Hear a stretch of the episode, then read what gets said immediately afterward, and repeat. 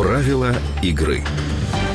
Кабинет министров поручил Министерству финансов, Государственной фискальной службе и Министерству юстиции до 1 июля изучить необходимость одноразового декларирования физлицами средств, имущества и валюты для дальнейшего контроля их доходов и расходов. Об этом сказано в постановлении Кабмина номер 99 от 11 марта об утверждении плана мер на 2015 год по противодействию легализации, отмыванию доходов, полученных преступным путем, финансированию терроризма и финансированию распространения оружия массового поражения. Кабмин также поручил определить меры по недопущению формирования уставного капитала соответствующих субъектов первичного финансового мониторинга за счет средств, источники происхождения которых невозможно подтвердить. Согласно этому плану, в течение года госорганы будут анализировать внешнеэкономические операции, которые проводятся через офшорные зоны, а также проводить проверки целевого и эффективного использования компаниями средств, привлеченных под государственные гарантии.